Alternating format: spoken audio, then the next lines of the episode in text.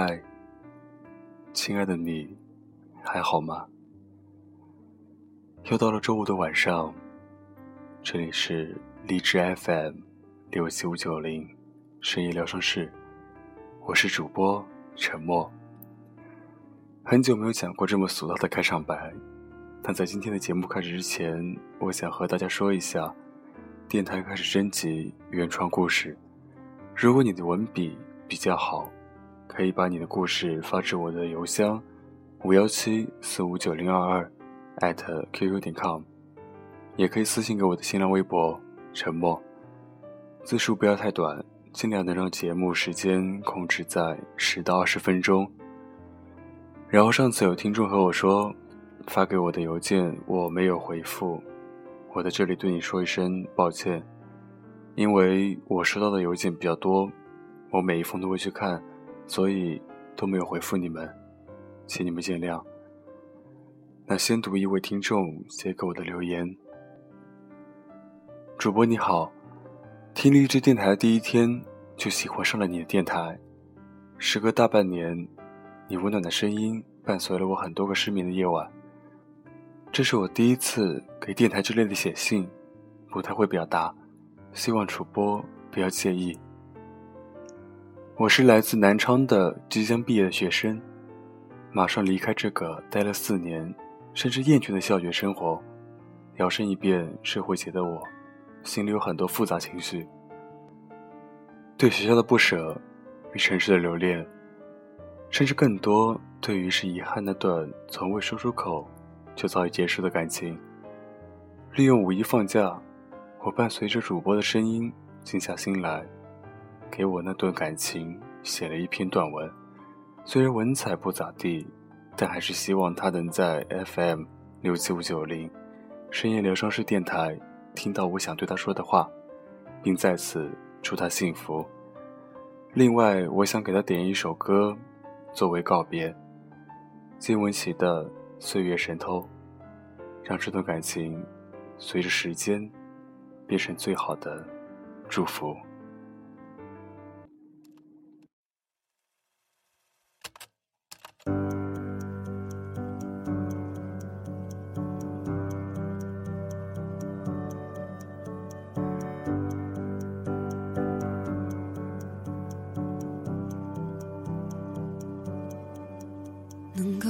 近的就别放了，能够拥抱的就别拉扯。时间着急的冲刷着，剩下了什么？原谅走过的那些曲折，原来留下的都是真的。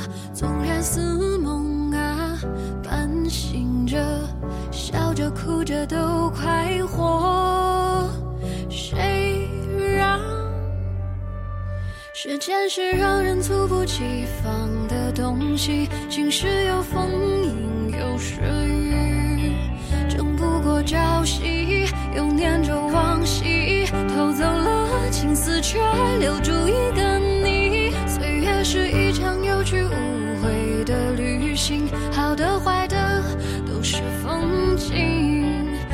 怪我贪心。只是不愿醒，因为你，只为你，愿和我一起看云淡风轻。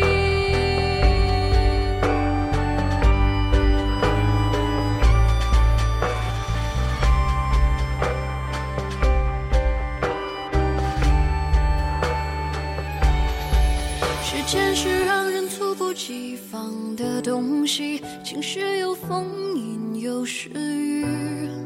争不过朝夕，又念着往昔，偷走了青丝，却留住一个你。岁月是一场有去无回的旅行，好的坏的都是风景。别怪我贪心，只是不愿醒，因为你，只为你，愿和我一起看云淡风轻。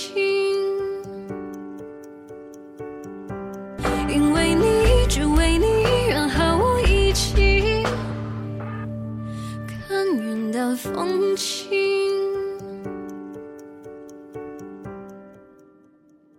今晚的故事来自郭敬明的我和我的他们。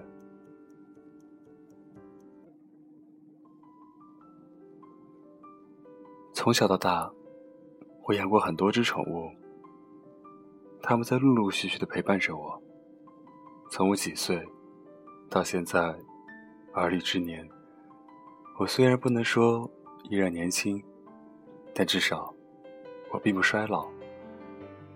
然而，他们中的很多，可能已经走在生命旅程中的末尾，或者已经短短的陪伴了我一辈子。这是他们的岁月，小小的、短短的，出现在我的生命里。第一次养狗，还是我在小学的时候。那个时候的宠物狗卖得很贵。对普通的家庭来说，也算是奢侈品了。所以，当有一天我放学回家，看到父亲正抱着一只白色的小哈巴狗时，我欣喜若狂。我们给那只白色的小狗取名叫欢欢，因为它看起来一直很欢乐的样子。那是我第一次体会到家里除了家人以外。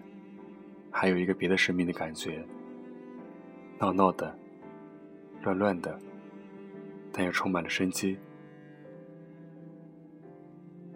特别是寒假和暑假的时候，父母都在上班，而我一个人在家里。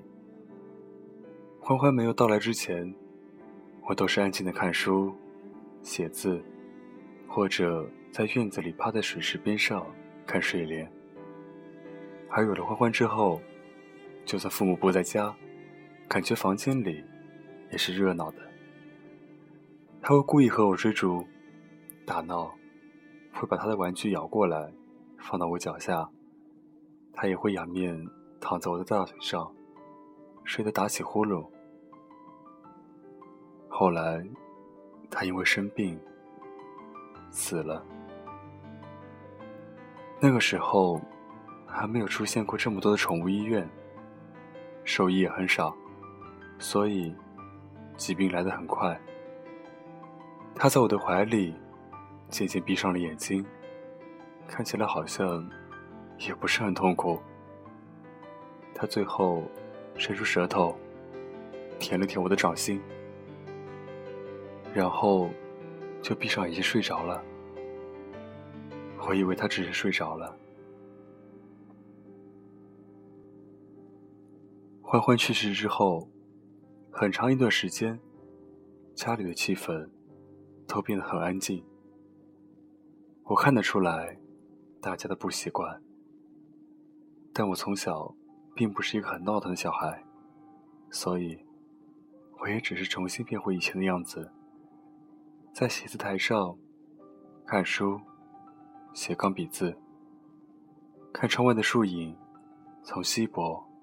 变得浓郁，也偶尔想起他，仿佛听见他在隔壁房间里咬木头的声音。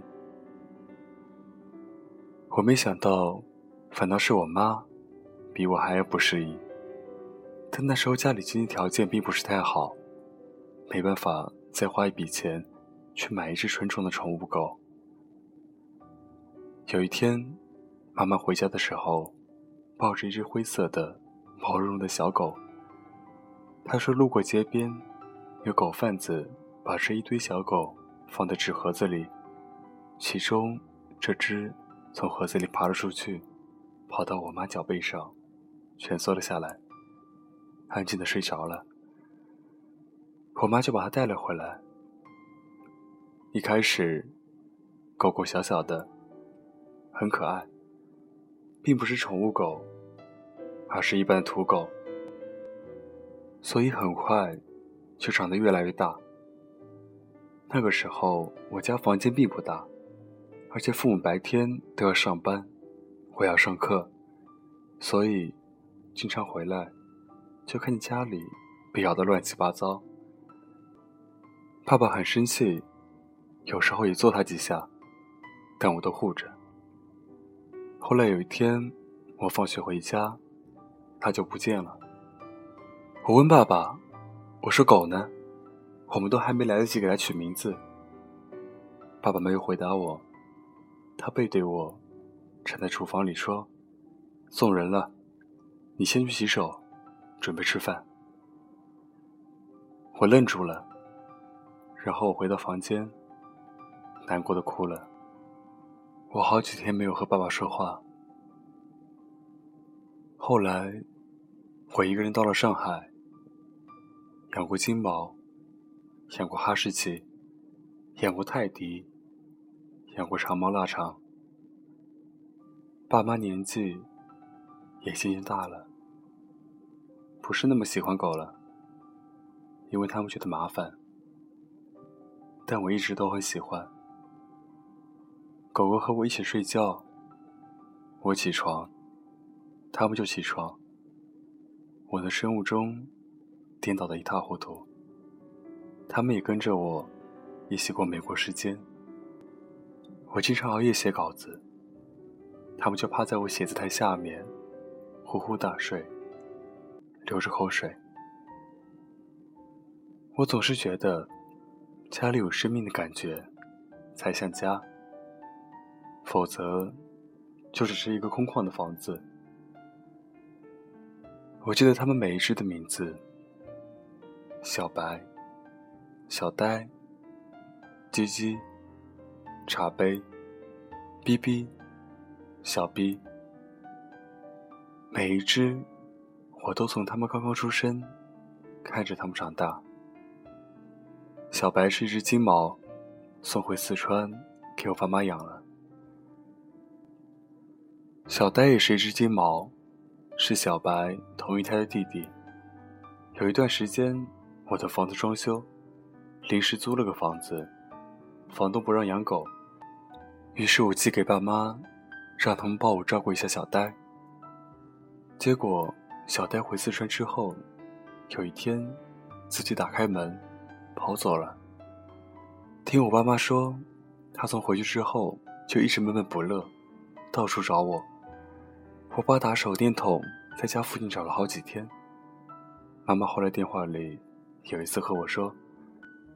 爸爸连续几个晚上都在外面找小呆，一边找，一边还自己喃喃自语说：“哎呀，小呆是明明最喜欢的狗了，丢了可怎么办？”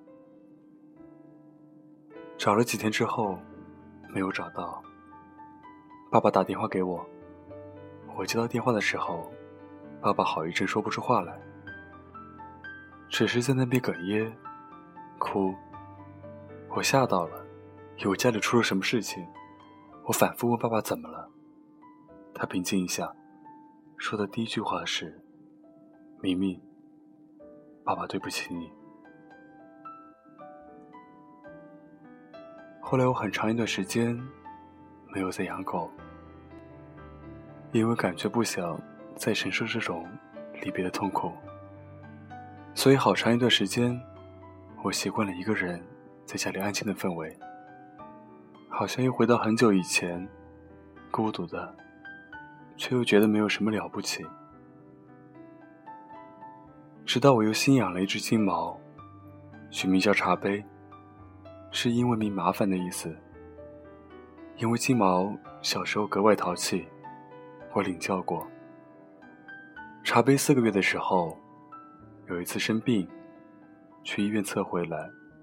隐约有细小病菌，所以医生建议打点滴。细小病毒对狗狗来说等于是绝症，存活率非常低。那几天我在宠物医院里待的时间非常多。茶杯的身体很虚弱，他被关在笼子里，前臂上留着滞留针，每天方便输液。大部分的时候，他都在笼子里昏昏欲睡，但只要听见我的声音，他就会挣扎起来，一直用手挠笼子的门，想要出来。他手上的针管也一直动来动去。医生叫我走，说怕针管从血管里刺破，漏液体。我舍不得，去让医生把笼子打开。我搬了一张椅子，坐在笼子面前。茶杯艰难地爬到我的大腿上，然后就一动不动地睡着了，不再闹，不再吵，非常安心。他的前爪放在我的手心里，时不时的抽动一两下。像是做梦，我那时很怕他像曾经的欢欢一样睡着了就不再醒来。现在我身边有四条狗，两条大狗，两条小狗，每天院子里都热热闹闹的。我想，很长一段时间，我应该会和他们生活在一起。他们说，狗的生命很短，十几年，而人的生命很长。我们会经过他们的一生，但他们只能陪我们短短的一辈子。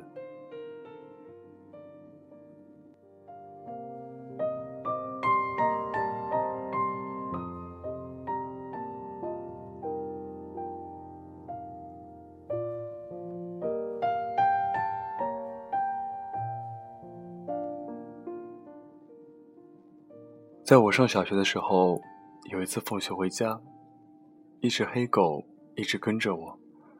我不知道它是流浪狗还是别人家里养的，但是看起来很脏。我给它吃香肠，并且给它取了个名字，叫小黑。